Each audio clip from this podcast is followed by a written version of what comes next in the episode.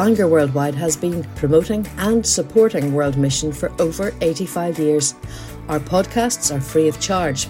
You can find out more about us at www.worldwidemission.org. We hope you enjoy this talk.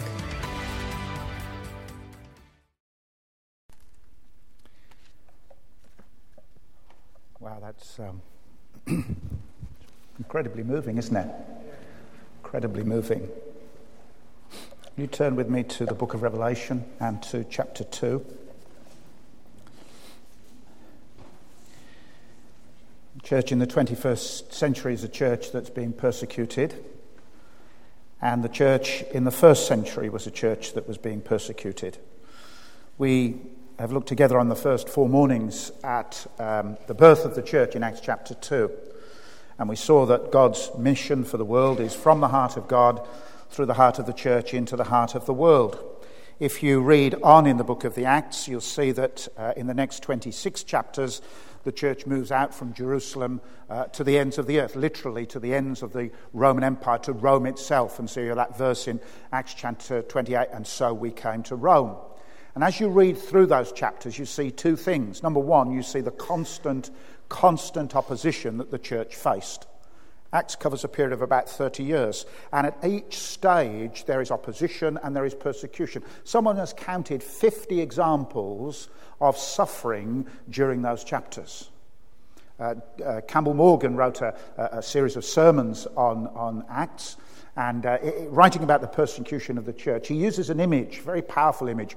One morning he, he got up early, he was in the country, and he walked across a field. The snow had fallen overnight, and it was, it was uh, dazzlingly white.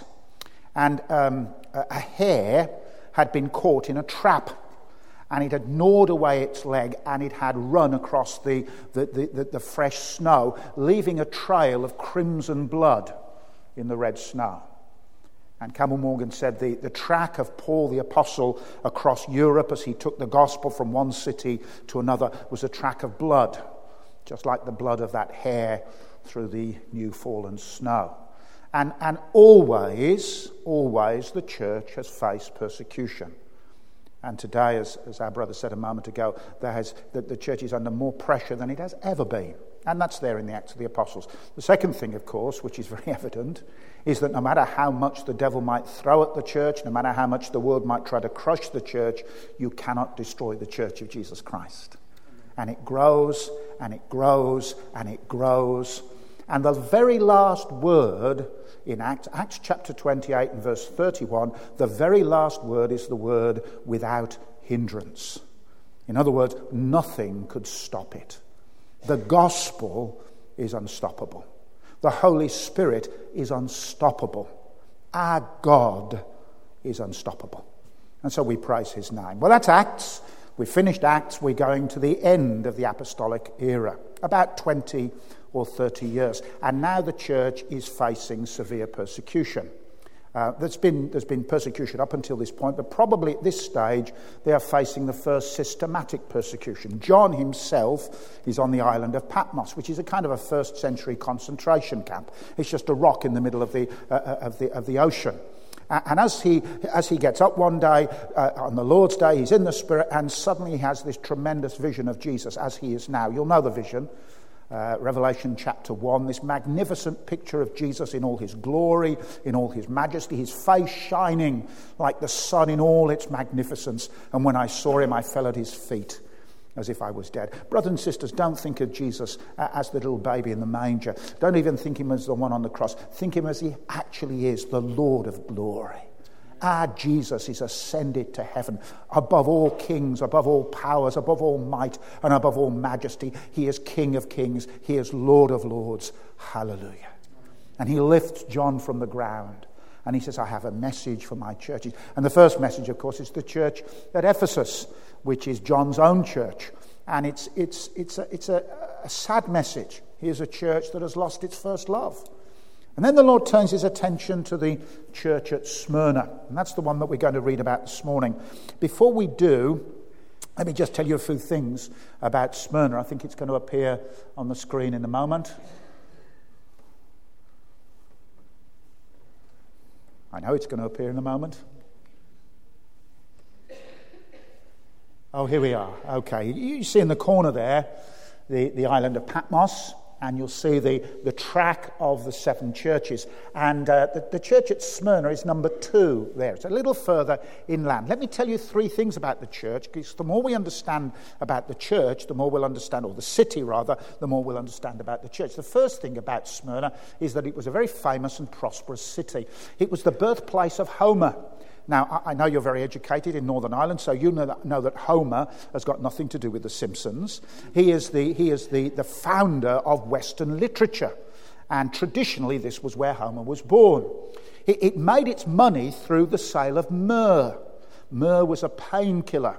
It was a very rare commodity. And so it had a monopoly in myrrh, and so it became a very wealthy city. And therefore, it had beautiful, wide marble boulevards and beautiful buildings. People commented when they arrived in Smyrna, they would walk down these boulevards and be amazed at the beauty and the magnificence of the place. Remember that. A very, very wealthy city. One of the most wealthy cities in the ancient world for its size. Number two, it, its nickname was Resurrection City. That was the nickname that was given to this, this city because twice in its history it had been destroyed by an earthquake and it was so wealthy, had, it had been reborn and rebuilt itself. It had risen like a phoenix from the flames, even more magnificently than when it had first been, uh, uh, first been destroyed. So it had the, the, the, nickname the Resurrection City. It was twice rebuilt. Those are the ruins of the city. This is the city today, the city of Izmir. Um, 40 years ago, I used to pray in a little prayer group for Turkey, and there were very few believers in Turkey in those days, but there was a small Christian church in Izmir, in Smyrna. Third thing about the city of, uh, of uh, Smyrna was that it was a very religious city.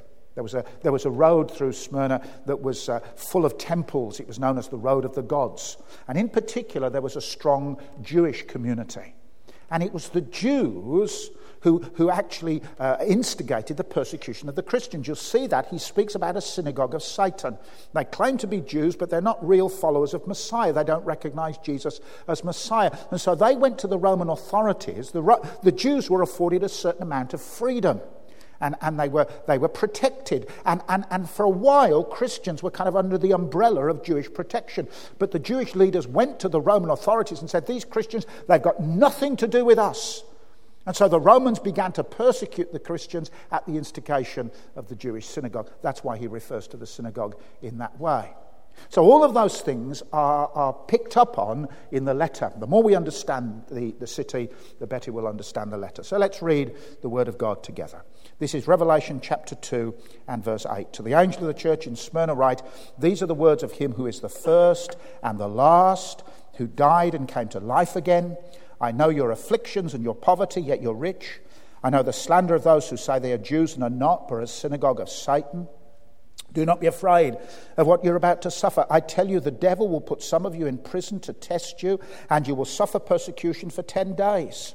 Be faithful even to the point of death, and I will give you the crown of life. He who has an ear, let him hear what the Spirit says to the churches. He who overcomes will not be hurt at all by the second death. And this is the word of the living God. Let's join together for a moment in prayer. Father, we thank you today for your word. We thank you that it is true and it is living and it is authoritative and we can trust it in its entirety. Lord, speak to us through your word this morning, we pray, for we ask it in Jesus' name. Amen. Amen. I guess that photograph's uh, designed to make me feel at home. Um, that's Birmingham. I don't quite know why it's up there. Maybe we could lose that. Otherwise, they'll just be looking at Birmingham and forgetting about me, won't they? Um, I, I grew up in Birmingham. I told you that, didn't I? Can you remember what you had for your 14th birthday? Anybody remember what gifts they had for their 14th birthday? There are one or two younger people scattered around the side who may possibly. Yes? You got a clock? Yes. Brilliant. Excellent. Right, it was like your age, it will never stand still. Well, most of us know exactly what that means, don't we? I, um, I can remember my 14th birthday. I'd been a Christian for a couple of years. My auntie, who wasn't a Christian, said, What would you like? And I said, I'd, I'd like a Christian book. So she went to a bookshop, a Christian bookshop, and he asked them for a good book, and they gave a couple of selections, and she looked at the one that looked the most boyish and she thought would interest me the most, and she brought it and she gave it to me. And at the age of 14, I opened the present, and there it was Tortured for Christ by Richard Wurmbrand. And it was a tremendous book. Who's read that book? Absolutely fabulous. It's a book about a man who was persecuted for his faith, a Romanian pastor thrown into prison for 14 years. He was persecuted. For 14 years, all he had to do was to deny the name of Jesus and he'd be set free, and yet he refused. And he was literally tortured for Christ. They, they beat the soles of his feet so that he could barely stand. They put him inside a kind of a wardrobe where there were nails hammered into it, and if he stood perfectly erect, the nails would just touch his naked body. But, but, but he'd been beaten, he could barely stand, he was starving, and he would fall and impale himself on the nails, and they'd pull him out and they'd pour water on his face and they'd put him back in again. When he eventually was released and he went to America, he actually took off his shirt to show the scars all over his body, the scars of faithfulness to Jesus Christ. And there are all other things that I, I won't go into. The awfulness of the, of the torture that this man went, man went through because he loved the Lord Jesus. And yet he wrote this, and this was the thing that just kind of blew me away. He wrote this There were some nights when I would sit in my cell, it was bitterly cold. I was hungry. I was thirsty. There wasn't a part of my body that didn't ache. And yet, as I sat there in the darkness, I would sing songs of joy. They could take my freedom, they could take my possessions, they could take my wife and my children, they could take my health and my dignity, they could even take my life. But they could not take from me the touch of his nail pierced hand. They could not take my Saviour from me. They could not take my God from me. And I remember reading those words and being deeply moved and thinking if you have Christ, you have everything. You can have everything in the world, and if you don't have Jesus, you have nothing. But if you have Christ, no matter what you face, you have the greatest treasure of all. And I'm sure we can testify to that this morning, but, but so often it is it's the persecuted church, the church that suffers, that is able to make the clearest testimony to the preciousness of Christ. And that's what we see in this church at Smyrna. I, I, want us to look at this church together this morning. I've chosen it deliberately because this is the persecuted church. This is the church as it faced suffering in the first century. This is the shortest of all the letters that the Lord wrote. It's also the warmest. There are no faults or criticisms or even warnings for this church. It's not a perfect church, and yet it's a church that receives the unconditional affirmation of the Lord Jesus. As we look at this church together, I want you to see two things. Very briefly, Christ's assessment of the church, and then secondly, Christ's assurances to the church. Look at his assessment of the church, first of all. Look at verse 9. Here is the heart of his assessment. I know what's going on in your church. I know your afflictions and your poverty, yet you're rich. I know the slander of those who say they are Jews and are not, but are a synagogue of Satan. I know, says the Lord. And he describes the verse, uh, the church, in verse 9. Now remember what we said about Smyrna. Smyrna is a beautiful, magnificent city. It's a city that's wealthy. It's a city that, that, that, that is just kind of takes your breath away. You walk down the boulevards and, and you see the sun glinting on the marble towers, and you kind of think, wow, what a great city this is. I wonder what the church will be like. And so you turn up at church on a, on a Sunday morning at 11 o'clock, expecting the church to reflect the city expecting the church to be a beautiful building like this with air conditioning and BMWs in the car park and the people really rather well heeled. And what do you find? You find a people who are threadbare and, and feeble and weak, and the church is small and the church is struggling, and they don't have many eminent citizens in the church. The church is weak and the church is feeble, and the church is under extreme pressure. The church is a suffering church. The church is a persecuted church. Look at verse 9. Look at the words that he uses affliction and poverty and slander. Those are the three words that describe this church. The word affliction is translated elsewhere as tribulation. The tribulation comes from the Latin word tribulum. The tribulum was a form of persecution that the, or a form of torture that the Romans came up with. They would lay you flat on your back and they would put a board on your chest and then they would begin to put weights on the board, one weight after another. until the weights became so heavy that you could barely breathe. And if you refused to tell them what they, they, they wanted you to tell them, they would continue putting weights until soon the, the rib cage would just uh, uh, crack and you would die. That's the tribulum. And this church is in tribulation, it's under extreme pressure. More and more and more pressure. Today, as our brother said a moment ago, there are a number of churches that are going through suffering in our world. 60 countries, 250 million Christians, and more facing persecution today. I, am not a prophet, but let me tell you something that I'm completely convinced of. Somewhere in the world today, someone will die for the gospel. It will either be an act of, of, of random violence or they will die through the persecution of being put in a place where they're starving to death. You take North Korea, which is number one on the, on the persecution watch list of the world. In, in North Korea today, there are whole concentration camps that are designed just for Christians. And there are brothers and sisters there being tortured every single day, just like Richard Wurmbrand, for the name of Jesus. You take uh, a whole range of countries there in, in the Middle East, and, and I don't want to go into details. We hear much, much more about that tonight, where Christians are suffering for their faith. Tribulation, persecution, pressure. Not quite the same in this country, but one of my great friends in Birmingham is a man called uh, Mohammed Hussein Shamim, and he's a Christian. Can you imagine a Christian with a name like that? Well, when he became a Christian, he didn't change his name. He kept his name, but he came to faith in Christ. When he first became a Christian, he was terrified of his family finding out. And uh, when his dad heard rumors, he, he, rang him up and he said, is, is, it true, Shamim, that you're a Christian? And he was so terrified, he said, No, Dad. And he put the phone down. And immediately he knew he shouldn't have said that. And so he went to see his father and he said, Dad, I, I have to tell you, I, I, I, I've become a Christian. I've trusted Jesus as my Savior. And his father said, You are completely dead to me now. I never want to see you again. And he shut the door in his face, and Shamim never saw his dad again. He said, The worst time, the most difficult time in all my life was when my dad was dying, and I went to the hospital, and they said, You cannot see him. He will not see you unless you renounce Jesus. Can you imagine that? To stand by your father as he dies, or, or you have to renounce the name of Jesus. And he said, I couldn't do that. I couldn't renounce my Savior and my King. And so he walked away. Brothers and sisters, there is severe persecution all over the world today, and even in our own land. That's the first thing that marks out this church. Look at the second thing that marks it out poverty. This is a church that is going through poverty. There are a number of Greek words for poverty. One means to, to have very little, one means to have nothing at all. And it's that second word which is used here. It's used elsewhere to describe a beggar who crouches and cowers and begs, someone who is totally destitute, someone who has nothing at all. And that's what this church is like. Because of persecution, they've lost their goods and they're going through extreme poverty. Uh, just, just, just an aside, this is a real slap in the eye, isn't it, for the so called prosperity gospel? You know what the prosperity gospel is?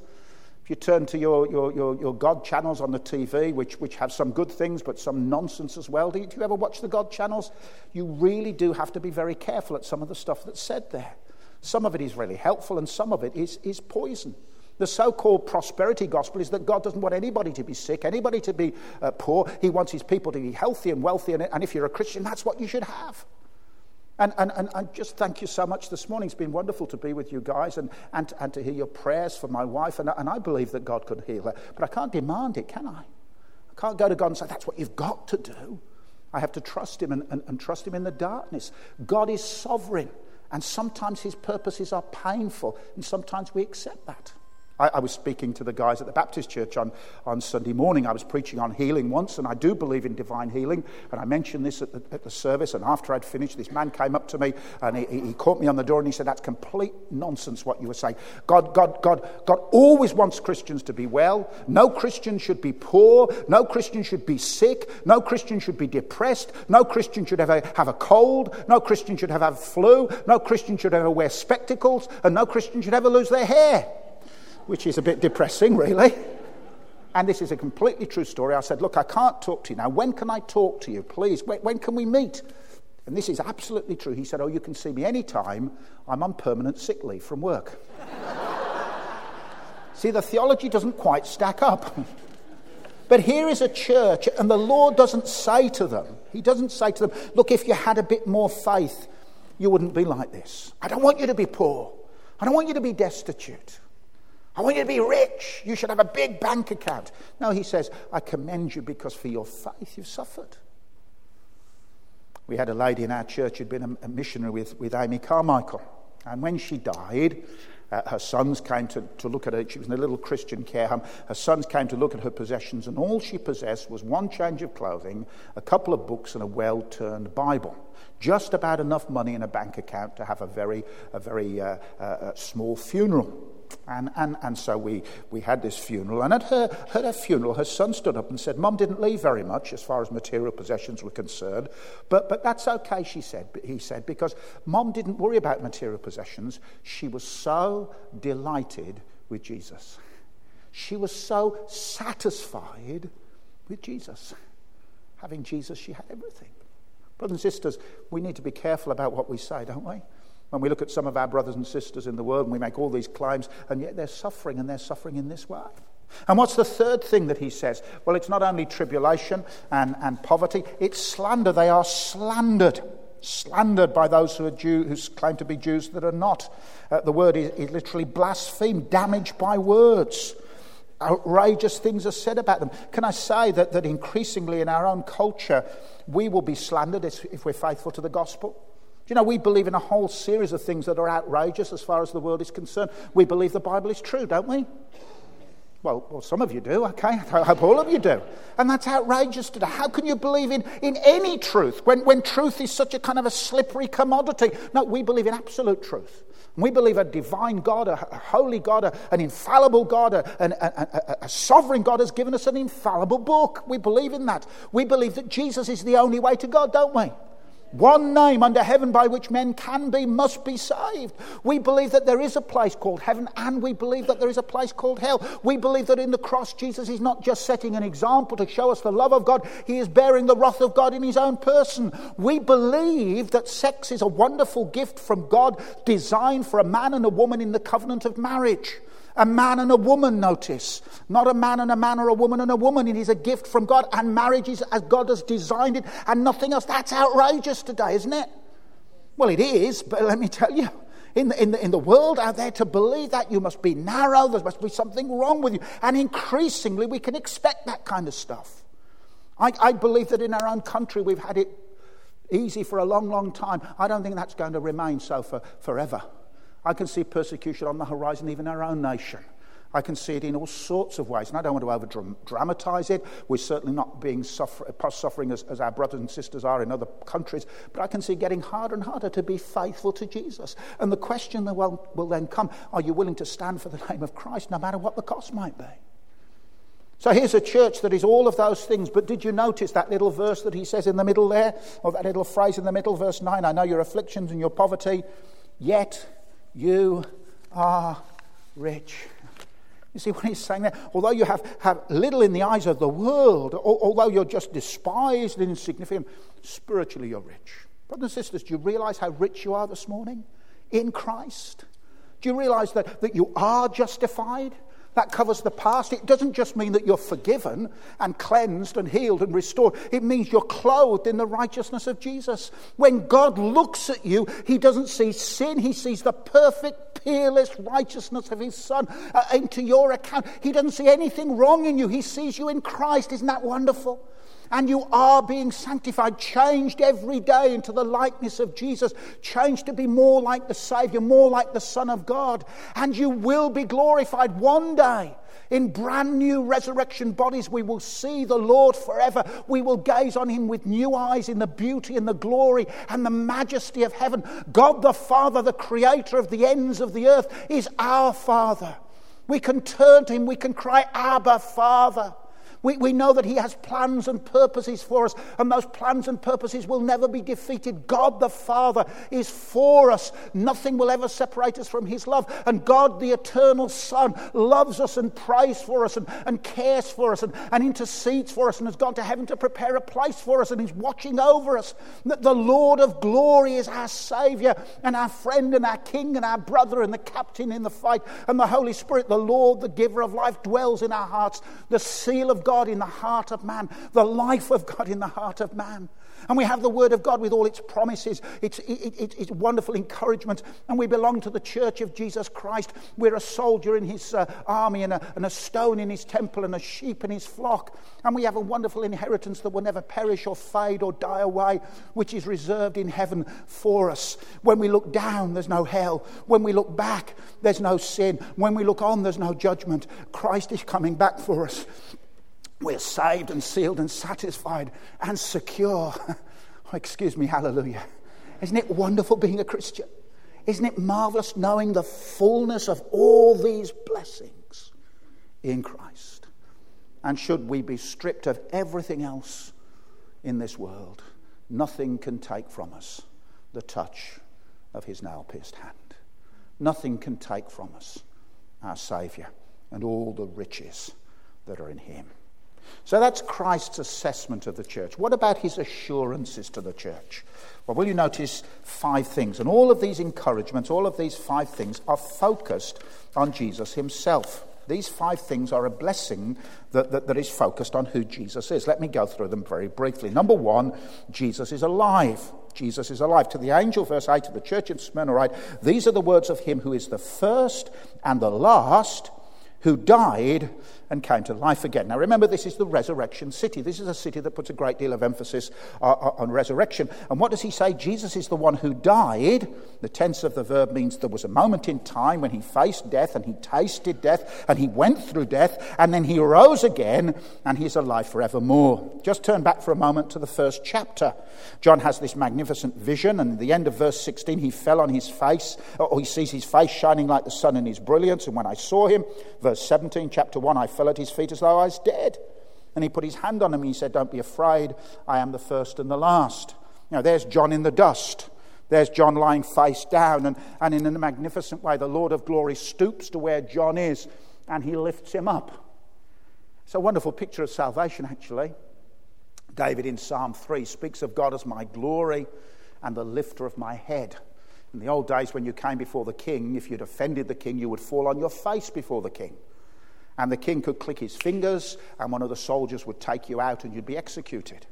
But if the king decided to have mercy, he might point at a soldier or point at a courtier, and the courtier would come to where you were in the dust, and the courtier would lift your face, and you'd see the face of the king. You'd know you were forgiven. But if the king wanted to show particular mercy, he would come to where you were from his throne, and the king himself would lift your face and he would smile upon you, and you would know that you were forgiven. You would know that you'd come back under the smile of the king. And, and, and David speaks of God as my glory and the lifter of my head. He'd sinned in tremendous ways, and yet God lifts his head. He knows he's forgiven. And here is John, and he's in the dust, and the Lord of glory lifts his head and he looks on the smiling face of Christ. And then what does Christ say? Look at how he identifies himself. I am the living one, I was dead, and behold, I'm alive forevermore, and I hold the keys of death and Hades.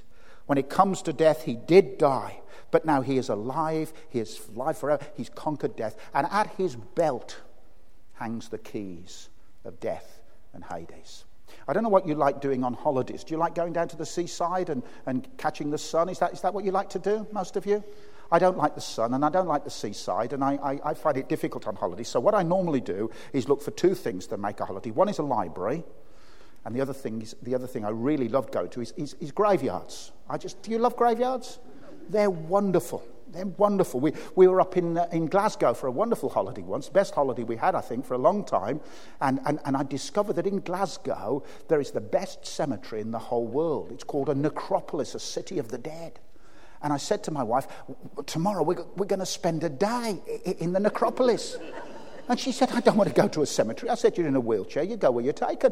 And so we, we, we had a morning there. We had a morning there. And, and, we just, and there are some famous people buried there. I just loved cemeteries. They're wonderfully quiet places. I have my quiet times if we're near a cemetery. You know, you can read the Bible and you can pray and nobody disturbs you. Occasionally they come and dig a hole, but apart from that, it's just wonderful. And, and, and there are whole graves up in the necropolis in Glasgow where, where people have been buried uh, hundreds or, or, or, hundreds and hundreds of years ago. And some of them are, are, are kind of little kind of uh, uh, uh, places where there are these old railings around and these great big old doors and these great big old locks. And if you wanted to get near to the gravestone, somebody would have to unlock the gate. And I kind of think of this little Glaswegian cemetery keeper with this great big bunch of keys at his, at his belt. And he, you know, maybe the keys wouldn't even work anymore because it's been rusted away. And then as I look at that and as I think about that, I think about the, the gates of death, which are final and certain and, and, and, and terrifying. And yet there's one person in this universe who holds at his belt the keys of death, and it's Jesus Christ. And one day he will summon us all from the grave. And if we're his sons and daughters, we will be with him forever. He holds the keys. And here's a church that's facing persecution. And just like those Egyptian brothers uh, taken out to be killed on the beach, many of these men at Smyrna are probably going to die for their faith. And what will be their last word? Jesus, Savior, King, conqueror of death. Brothers and sisters, he's risen from the dead. We saw that yesterday. I, I need to be fair to, to my, my teachers at Cambridge. There was one of them who believed in the resurrection. He was a man called Charlie Moule. If you've heard of Handley Moule, he was a descendant of Handley Moule. And he was a little man, he was about that tall. He looked like um, a, a, piglet in Winnie the Pooh. And, and when he lectured, he used to have to stand on a box and peer across the top of the box. And he did the, the main lectures that everybody who did theology in Cambridge had to do New Testament theology and ethics. Two years of lectures. And he would always start off these lectures standing on his little box and saying, uh, Ladies and gentlemen, today we're going to be studying New Testament theology and ethics. But let me say this he would say, if Jesus Christ had not risen from the dead, there would be no New Testament theology and ethics. If he had not risen from the dead, there'd be new, no New Testament. If Jesus Christ had not risen from the dead, there would be no church. But Christ is risen. Then, because he was quite a posh Anglican, he would say, Hallelujah. Hallelujah. But hallelujah. Christ is risen. And the church is evidence of that. And therefore, no matter how severe the persecution will be, the church cannot die because the living Christ has the keys of death and of Hades. And death can't really hurt God's people ultimately because he's the conqueror of death. Well, time's going on quickly. Let me look at the second thing. Here's the first encouragement to these persecuted Christians Jesus is alive. Second encouragement, verse 9 Jesus knows. Jesus knows. I know your afflictions and your poverty, yet you're rich. I know the slander of those who say they are Jews but are not, but are a synagogue of Satan. Now, now, now this isn't just the knowledge of, of observation. It's not just that the Lord says, Well, I can see at a distance what's going on. This, if I could say it, is, is the knowledge of experience. Jesus knows these things, He knows what it is to be crushed and afflicted. That's what he went through on the cross. He knows poverty. The foxes have, have holes and, uh, uh, and so on, but, but, but the Son of Man has nowhere to lay his head. He became, uh, uh, although he was rich, he became poor that we might experience his blessing. He knows what it was to be slandered, to be told that he was insane or, or demon possessed. This Saviour knows, he understands. Whatever his people go through, he's not at a distance. A very powerful painting that we saw, Jesus is there with his people. Can I say to you this morning, whatever you are going through this morning, whether it is physical or emotional or spiritual, whatever pain you may be going through this morning, the Lord is standing with you. The Lord will never let you go. The Lord will never desert you. He will never forsake you. When my daughter was a little girl, we just moved to, um, to, to, to, to Worcester. And we used to walk up on the Malvern Hills. And she was about three and I'd hold her hand and she'd say, Daddy, very independently, Daddy, I don't want you to hold my hand, I want to hold your hand. Which meant that I didn't grab her hand, I put out my finger and she held onto my hand. And so we walked along with her holding on my finger, which was fine until we got to the dangerous bits where if she'd had a tumble, she would have been injured. So I would say at those bits, Darling, now I'm going to hold your hand. And I'd take her little hand in mine and I'd grip it, and she'd say, Daddy, you're hurting me. And I said, Well, I'm holding you firmly because I don't want you to fall. And as we walked past those dangerous bits, I would walk sure footedly, and this little girl would be holding, being held tightly and firmly in my hand. Listen, brothers and sisters, we have to hold on to Jesus. Of course we do. But in the end, when we feel feeble and frail, and we feel as if we can't hold on any longer, it's Him who will hold on to us. And He will never let us go. And he will never let his persecuted church go. And he will never let his suffering church go. He loves his church far too much to ever let it go. And he knows and he understands. And our sympathetic high priest is praying for us. Hallelujah. What a Savior. Three more things. Not only is Jesus alive, not only is Jesus no. Number three, Jesus is reigning. Jesus is reigning. Look at verse, uh, verse 10. Do not be afraid of what you're about to suffer. I tell you, the devil will put some of you in prison to test you, and you will suffer persecution for 10 days. Be faithful even to the point of death, and I'll give you the crown of life. Now, now, now, now you could read verse 10 almost as an apology. I'm sorry, the devil's going to attack you, and there's not much I can do about it. I don't read it as an apology at all. He, he warns them about the devil, and the book of Revelation makes it very clear that the devil is real. You know, why, is there, why is there persecution of the church? Well, if you look at uh, the book of Revelation, chapter 12, you see this picture of this great big dragon. This huge dragon, which is a symbol of the devil. I don't know if you ever seen the, the film Jurassic Park. You're not sure about that, are you? I only watched it for research purposes. But at, the point, at one point, this, this, this great Tyrannosaurus Rex makes its, makes its appearance. And as it walks along, the, the little cup of water in the front of the car kind of uh, uh, moves. And you see this great big beast. Well, that's the picture in, in Revelation 12. The devil is fierce, and he is powerful, and he is mighty, and he hates the church. That's why there's persecution. He despises the church. He hates God. He's a rebel against God. He hates Jesus. He can't pull Jesus from his throne. So, what will he do? He will attack the bride of Christ. He will attack the people of God. And he will do everything in his power. And we need to be realistic about that. But what Jesus is saying to his church here is that I'm in control. It will be 40 days and no longer, just a short period of persecution. And then it will be over and I will protect you. Listen to me, whatever the church goes through, ultimately the Lord's in control. Whatever happens in our lives, ultimately God is in control. Isn't that true? Even today, in a place like North Korea, God is still sovereign. You know, the, the, Holy Spirit doesn't, you know, we, we saw on the first day, God's doing wonderful things in South Korea. The Holy Spirit doesn't stop at the border do nothing. I believe that the church in North Korea is probably being blessed by God more than maybe any other church in the world today. Because in the secretness of its persecution, it is seeking after God, knowing His grace. You wait until God brings down the border in North Korea. You see what God has been doing there, just as He did in China during all those years of darkness. Sometimes the church seeks to, seems to fall into a, into a tomb and, and, the, and the stone is rolled in front of the tomb and it looks as if it's dead. What happens when you roll the stone away? God's been doing something amazing in the darkness, and out it comes in fullness of life. God is sovereign. And we need to trust Jesus that He's doing something for the good of His church, even in the most terrible circumstances. A few years ago now, I suppose it was, my wife and I were coming back from a church meeting. We'd been preach- I'd been preaching. It was a Sunday night. It was 8 o'clock. Just got the news coming on, and we were in the car, and suddenly my wife screamed because there was a car coming towards us on the wrong side of the road. So I, I swerved to try and avoid it, but it hit the side of me, and we span round. We kind of almost left the ground, span round, and ended up in the wrong direction in a ditch. The, the, the, the, the bags went off, you know, the, the, these things, bang, bang and you could smell the, the, the kind of uh, the, the, the, gunpowder or whatever it is that blows them up. And, and then there was noise, and then there was silence. And then my wife said, Are you alive? and I said, Yes. Are you? and she said, Yes. And then she said, You're going to get so many sermon illustrations out of this, aren't you? You see, that's what preachers do. Aren't they terrible? Here's the sermon illustration Our lives are in the hands of God.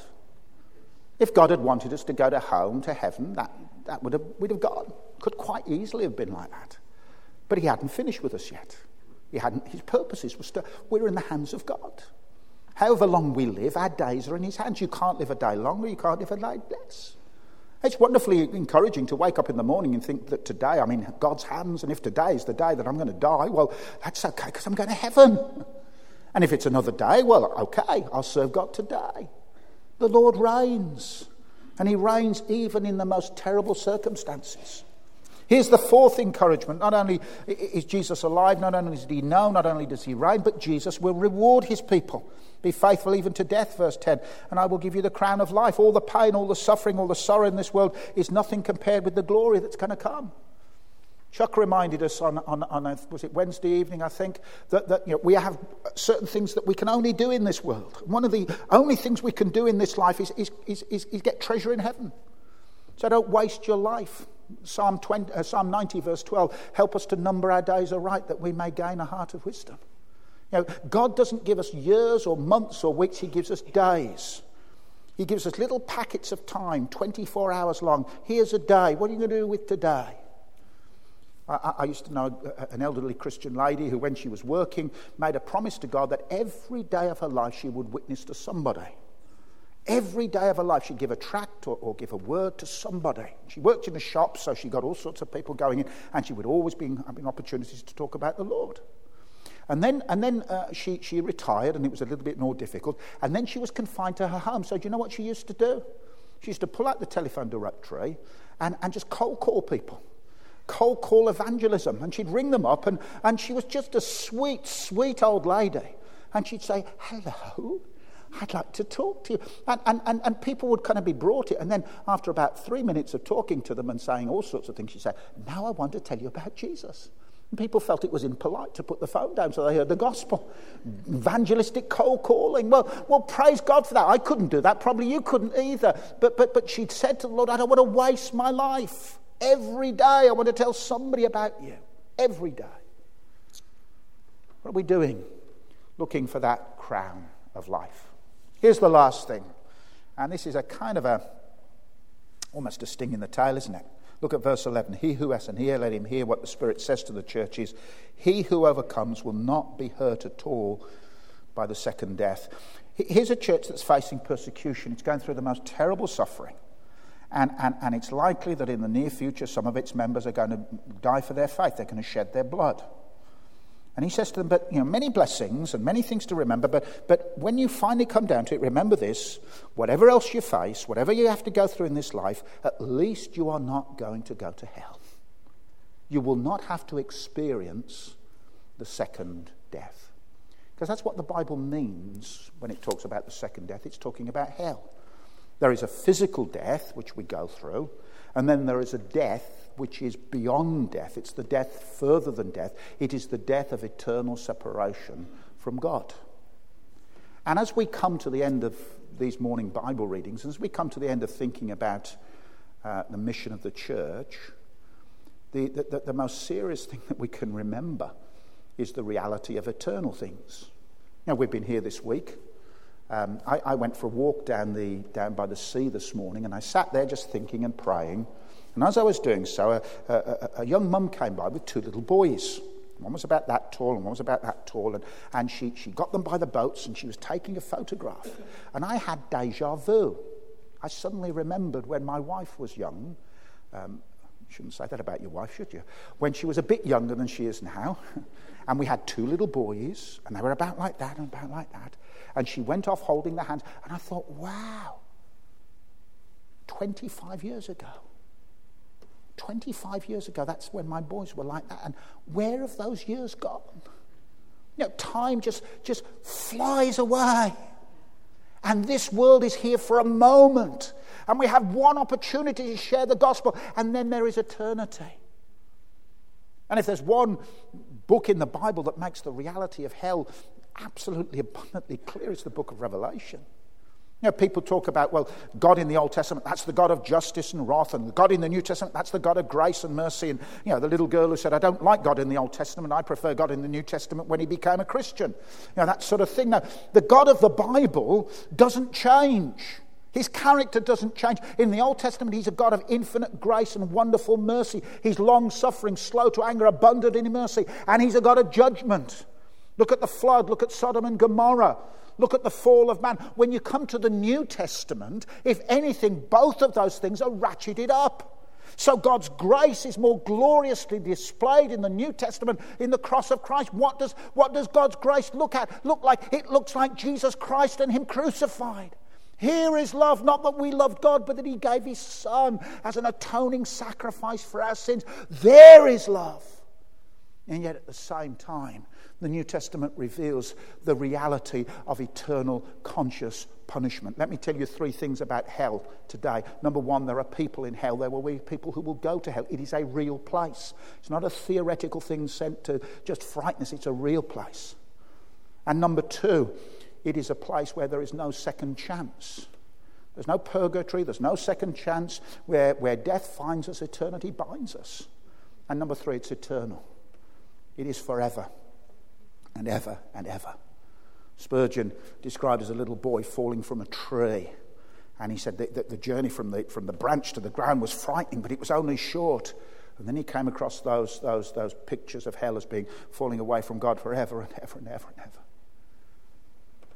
And he says to these Christians who are suffering, whatever you face in this world, it is nothing compared with the terrors of hell. And you have been rescued from that. You will not taste the second death. Christ has died in your place. He's taken the punishment. He's tasted hell itself so that you never will. So go and tell men and women, go and tell the people who persecute you about Jesus. They're to be pitied more than being feared.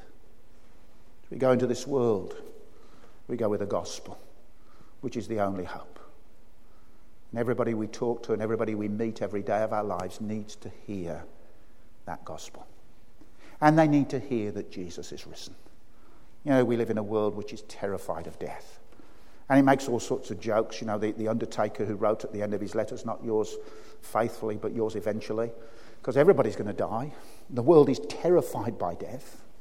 And yet Jesus has risen from the dead and we have a gospel to proclaim, and it's good news, isn't it? It's not, it's not just that, that, that there's sin and there's judgment, it's sin forgiven, it's judgment dealt with, and Christ is alive forevermore.